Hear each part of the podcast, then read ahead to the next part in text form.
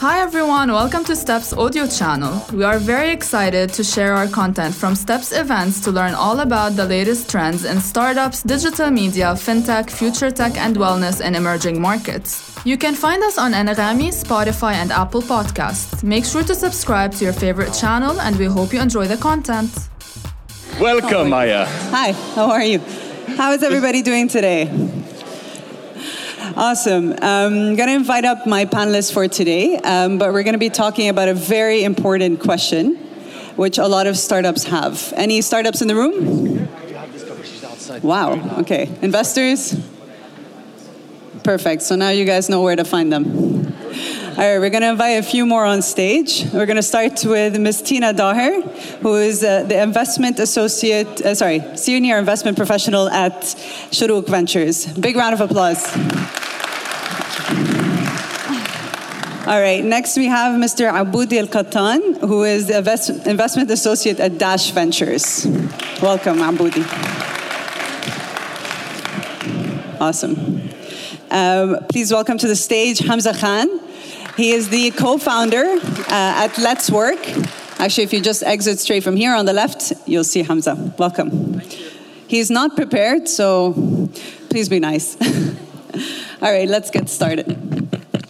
So we're going to start off uh, with Tina. So we'd love to know. I mean, Step happens almost every year since 2012. Yeah. Right. So we'd love to know this year. What can you bring uh, to the table in terms of information? What has Shorooq been doing in the past year? Great. Um, so it's a pleasure to be here today, guys, and uh, just a bit more about Shorooq Partners and who we are. So essentially, we're uh, one of the leading early stage VC funds out of the region. We're a heavily tech focused fund, so we mainly invest in fintech, software, platform, and other tech enabled services that are scalable. And we focus on startups in their pre seed stages until Series A stages, um, essentially in the MENAP region, most specifically GCC, Egypt, Jordan, and of course, uh, Pakistan.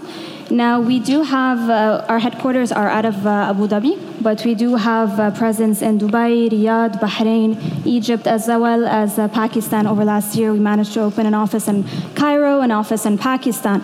So we run across partnerships. So we have a partner out of um, Riyadh, we have a partner out of Cairo, we have a partner out of um, Dubai as well, and uh, a principal out of Pakistan. So we want to be all boots on the ground to, in order to be able to help and support and back founders with whatever they might need across the way. Um, in Shorooq in general, we've had more than 40, we've backed more than 45 companies, 100 investments so far. That's not uh, over last year, of course, but we've had a very, very aggressive or essentially active year in 2020 during the pandemic as well as 2021. These were the most active years for us, um, and we can talk a lot about that uh, as we go. Fantastic. Thank you, Tina. And I'll, I'll ask Aboudi if you can tell us a little bit more about you. And a big round of applause for Aboudi. He's actually just flown in, and temporary is locating to Dubai because we are the best city in the world, right? Yeah. Right?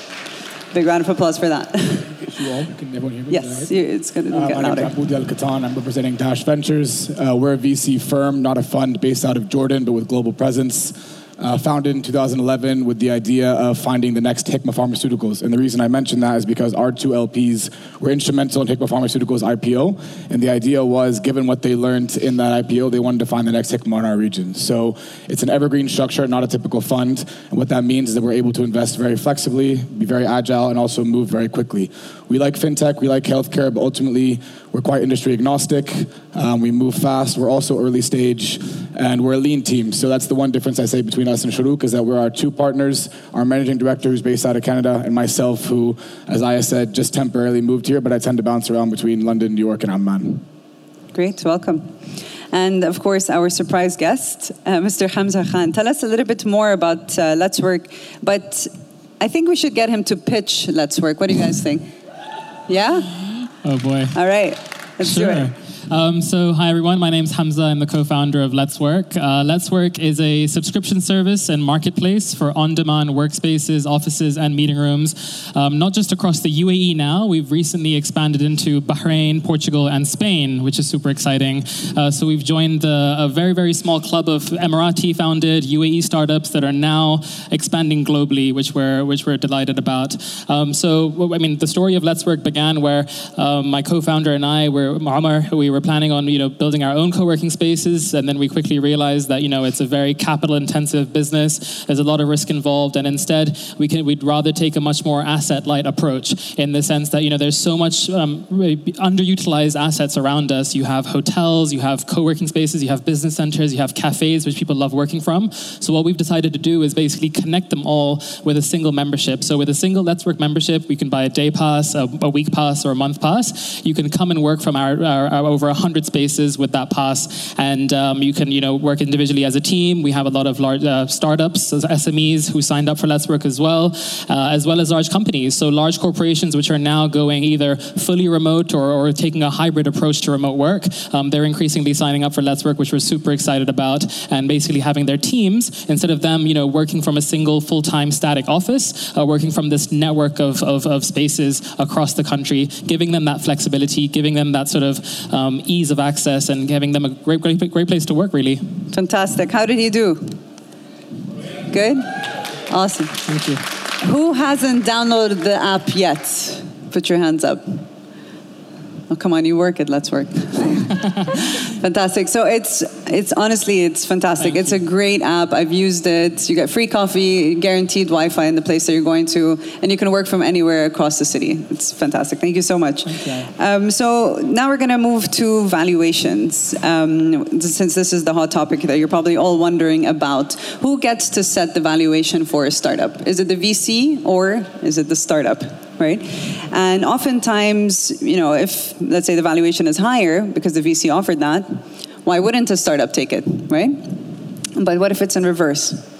So this is what I really wanted to pass to the VCs on the board, and then I would love your perspective as well, Hamza. So, you know, how do you at um, Shorooq evaluate your startups? Okay. So that's a tricky question, and there's no right or wrong answer, right? There's um, a lot of science behind it, but a lot of art behind it as well, right? And especially when we're early stage investors, you look at companies who are pre revenue, pre product sometimes, and you're trying to identify a valuation for them. So, one of the key things that we look at is one, their stage, Two, what we look at is essentially how much does the company need today in order to get to that potential that they're looking for or be able to enable the roadmap that they have for the next year or year and a half, right? So when we look at that, if they're raising a million, then we need to factor in the dilution for these founders. One of the key things that sometimes we guide our founders on is you, you need to increase the valuation, and that's not in your favor or in our favor, but it's essentially in your favor for the sense of you guys as dilution. You need to stay in the business. You need to be able to grow the business and continue to raise further. This is a heavily for sure. Uh, so you uh, protect the founders. Exactly, basically. we protect the founders as well.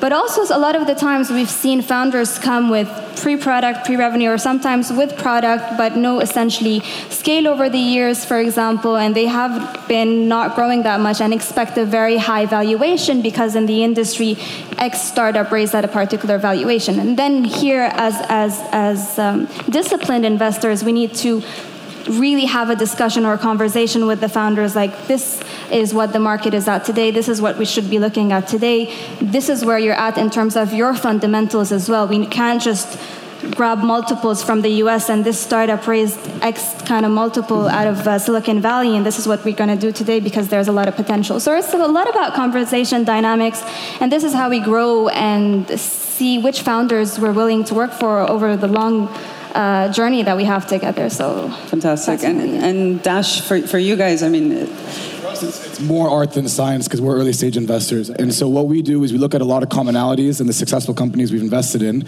So like a good founder that you've got chemistry with, a niche market versus a growing market, any sort of uh, let's say differentiator, which could be tech, could be one of these new slang words like ML or AI, or it could just be first mover advantage. And once you sort of factor in those things and give a weight to each, like Tina said, you look across the pond, you see, okay, what are these companies valuing themselves at? But the most important thing, and the reason we're in an inflation bubble right now in our region, is because people don't don't discount to our region. They don't say, okay, well, it's a 10x SaaS multiple in the US it should be around you know 7x 6x for our region. And that's so important to do because as our friends at MAGNiTT pointed out earlier we are starting to get some mid-market acquisitions Yeah. but nowhere near enough. I can probably name them on, on one hand. And i think until there's a history of company acquiring company x for 100 million 200 million there's not enough liquidity in our region to justify the same valuations as internationally Definitely. That's a great point. Um, from a startup perspective, I mean, how did you perceive valuation? I mean, the whole idea must have been, you know, I just, I need money and I need money now and I need a lot of money because I want to go big. Um, but then you had to kind of take a step back, probably go through a few accelerator programs, get that guidance to understand what it took, right? Definitely, yeah. So for us, so we, funnily enough, have been bootstrapped over the last since our launch over the last three years. So we launched in 2019, and we were heavily bootstrapped because Omar and I were working um, full-time jobs as well as running Letswork on the side. We only resigned from our jobs in September of last year to really focus on Let's, Letswork full-time because that's when we realized that you know this is the time to really scale the business. Um, valuations, I, it's it's funny because I think you started off with it's a science and an art. You said it's more of an art than a science. I think it's early stage is purely art. I honestly think it's it's definitely a, a, a maybe well number one I think it's a it's a it's a result of what the market says really. Um, if if if you're hot if you're fintech if you're even if you're pre-product pre-revenue you could easily you could not easily but I've seen raises in the Middle East of you know five million dollars on a thirty million dollar valuation. You know you're starting to see those crazy numbers now as well without any sort of traction at all. It obviously so I guess it, it's, it's, it depends on the sector you're in. Um, it depends on the founding team as well. So if you have a stellar sort of founding team who are you know penetrating a market or a sector which they have them, they themselves have massive experience in, then you sort of factor that into it as well.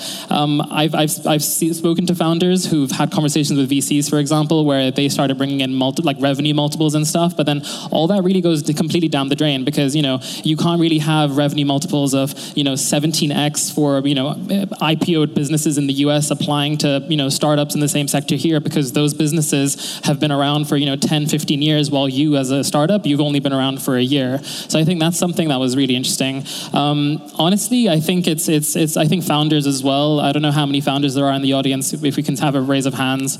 Uh, yeah okay fantastic. So you guys really need to be talking to each other. These guys are by the way. So they VCs a lot of the VCs they, they spend a lot of time talking to each other and you know getting an idea of you know what's They happening in the market and everything Shit. so, so I think founders really need to engage with each other. They should, you know, they should be discussing. Okay, who are the VCs that you that you've spoken to? What was your experience like with them? Who was nice? Who wasn't so nice? Because that's a lot of the time that is the case as well. Um, so founders really need to engage with one another and get get some ideas as well as to what the market is saying as well. That's actually how Tina and I met. Was she heard a, a rumor that I valued a startup at 100 million. She found my LinkedIn, reached out, and said, "Can you justify this to me?" And it turned out that the startup was actually just completely, Yeah, and they said they were lead, leading the round for them. So I'm like, are you? which but didn't zero commitment. Zero, Yeah, commi- zero zero commitment. commitment. Thank zero- God for Tina, right? So I just want to say something about one thing that you said about uh, startups going uh, uh, around raising five million dollars at thirty million pre-revenue and everything. That's also a big duty for investors in the region to actually set the tone to what they will allow or not allow, right? If some startups did that, then kudos to them, right? That's that's great, and if they're able to continue doing that and actually build a strong business, then that's great. But that shouldn't be also what we expect from founders to come and say that oh X did that, then we're going to do that. At the end of the day. Um, investors or VCs have a fiduciary duty to their LPs, and it was as well to you to actually give you that this is a long journey and we need to expect uh, macro trends and we need to expect in the in the next 10 years you don't want to overvalue your startup and when you're exiting mark that down right? So this there always should be a balance within the conversation and it's about the investors to know when to hold and when to fold and when to come in and when to es- essentially have a conversation with the founders. The problem originates, to be honest, is because you have a lot of VCs that want to justify to their LPs secondary fund. And so what they'll do is they'll mark up investments and say, look, the investments we've made at this time are worth two, three X, let's raise another fund. And that's why there's an overvaluation in our region right now, is because people are so obsessed with the returns Raising. on paper without realizing, as Tina said, what that means in the long term. And that's not to say that Dash doesn't make mistakes, but I feel comfortable saying this because, we're, like I said, we're an evergreen structure. So uh, one of the mistakes we've made, it's not overvaluing a company. Because ultimately, as you were saying, nobody wins when a company is overvalued. A lot of times we think about what this can happen in two years, but not what happens in 10 years. And I think that's the fundamental issue in our region right now. Fantastic. I mean, uh, uh, my next question is going to be about filtering through startups, right? So I'm a startup. I land up and I'm like, "Hi, Shorooq. I really want to pitch my idea to you. Do I? First of all, do I send you an email or how do I get in touch? Yeah, in any way whatsoever. You have our number, text us, call us, not call No, us. no, I don't, I'm, I'm okay. I'm- no, but I mean, I'm a but startup in the audience. I essentially mean. at Shorooq Yeah. we do have an application form uh, on our website.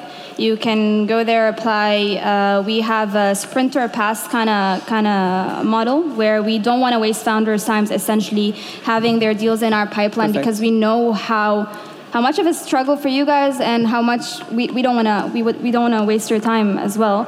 And if we're actually in the process we directly reach out to we give you an answer either way whether we're passing or we want to continue the conversation. We give you also when we have the conversation a clear overview of the steps what we're going to do next and so on and so forth. So you have uh, a bit of an awareness on that um, and you can also email us, reach out to us on LinkedIn. So it's a, we can just have a coffee outside, and this would be one conversation, Amazing. right? So that's. I think you, you mentioned something that a lot of startups in the room, I'm sure, struggle with.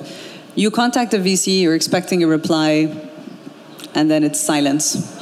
Two months, three months, six months, and you're like, "Yo, are you gonna just just say no? Just in any format, just tell me no." And I, I appreciate that. You know, Shorooq being an, such an incredible investor. I mean, this deserves a round of applause. Just being able to communicate a yes or no with your startup. So thank you so much um, for for mentioning this.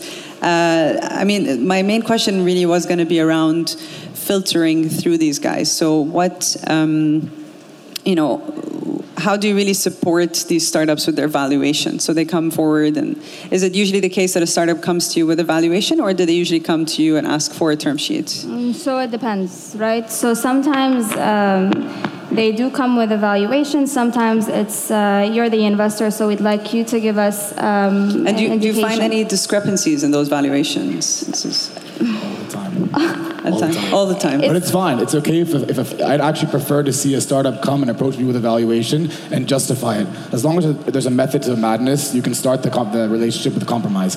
But I find it just ridiculous, especially in this day and age, to come and say, well, we don't have an idea of what our valuation is. Do a bit of work, be a little bit creative, figure out what other companies are valuing themselves out, and then once you start to negotiate with the founders and the, and the VCs, you realize that, like, like I said, the start of any good relationship is compromise. Exactly. And from a startup's perspective, actually, did you go to investors with a term sheet, or would you request for one? Uh, no, I mean, so just in terms of some history on what we've done, so we we've raised um, a small pre-seed round last at the end of last year uh, from 500 startups as well as a bunch of angel investors as well. Um, obviously, dealing with the two types of um, the investors is, is, is very very different. Angels because they're probably less sophisticated unless they're super angels where they've you know actively invested in previously in the past. Uh, while 500 usually come with their own sort of you know baggage and, and you know with their, their own sort of terms and stuff. So um, so it really varies. Um, I think I mean like I like like these guys have said, there's always room for negotiation. Like there's there's, there's always a negotiation sort of uh, tactic, and there's all there's a lot of sort of give and take as well. Like okay, we can work on this. You can I can increase your allocation. I can do this. I can do that. So I think definitely um, just always just have a conversation with them and be super frank.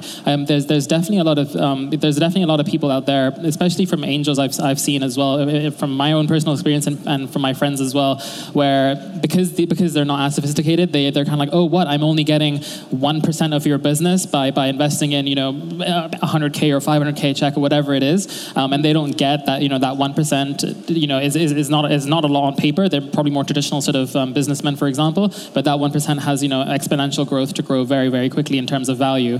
Um, so so yeah, I think we it, Yeah, it really depends sure. on the on the type of investor that you're yeah, speaking to. and I guess this leads me back to Tina. You know, so why do we think there's such a big discrepancy in their valuations versus what you know you found out from the due diligence?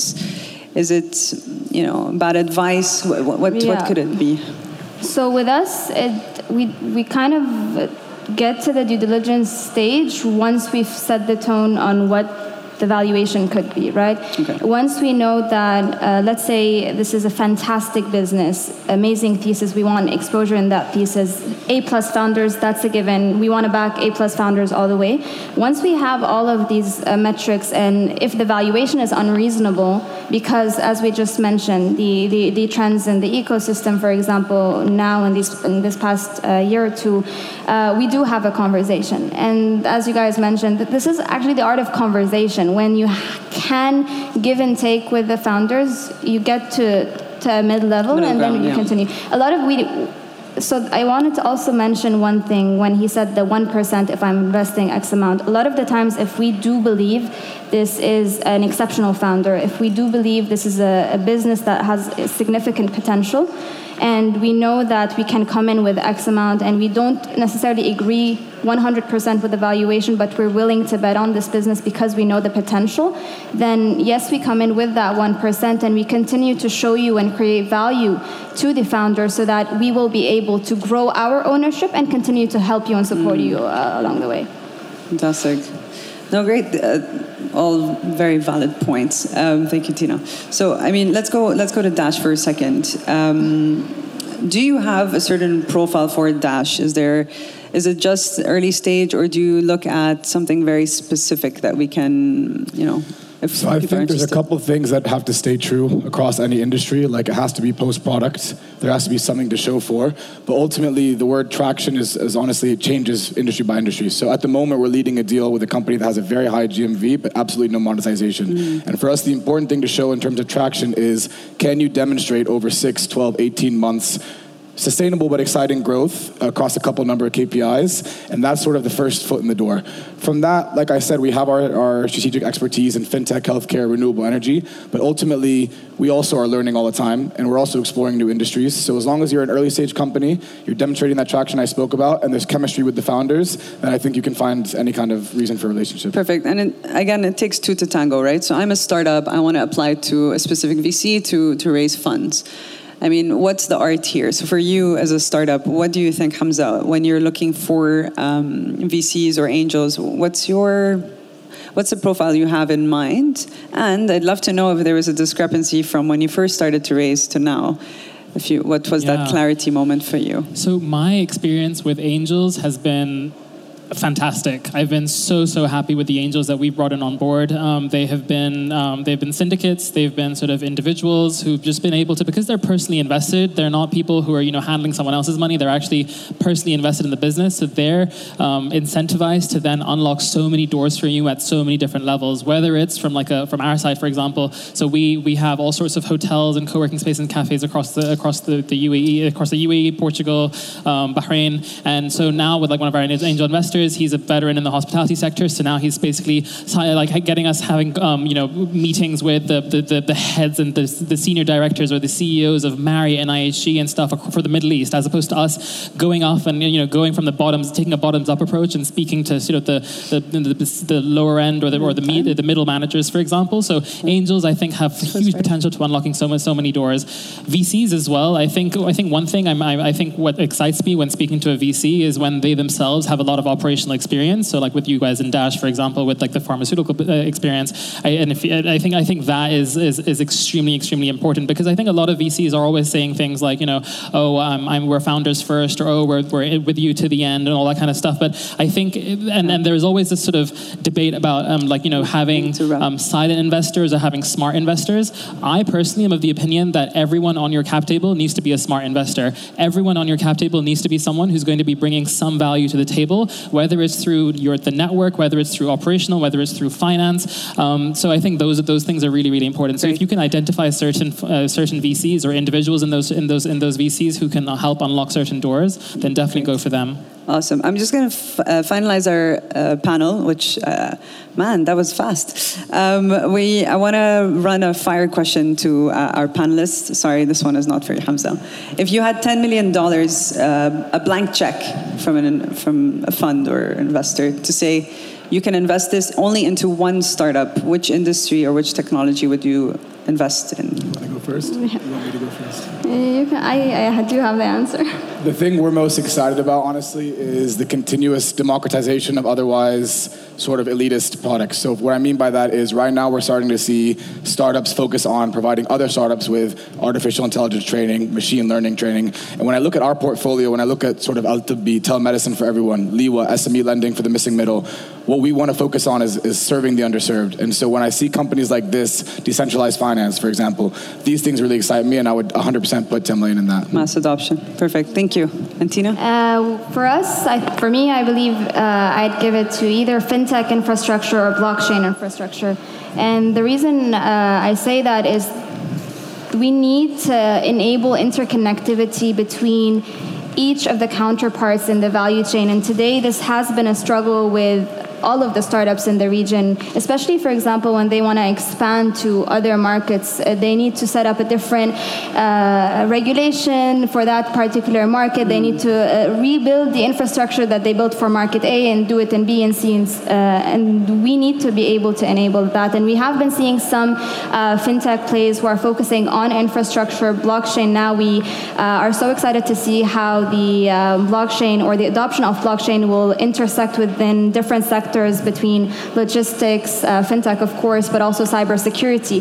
So there's a lot of potential moving forward, and these are the things that we'd like to empower, enable, and continue to push forward. Amazing. Thank you guys so much. Big round of applause for our awesome panelists. Thank you for tuning in. We hope you enjoyed the episode. You can find our content on Anghami, Spotify, and Apple Podcast. Follow us on social media at Step Conference and let's stay in touch.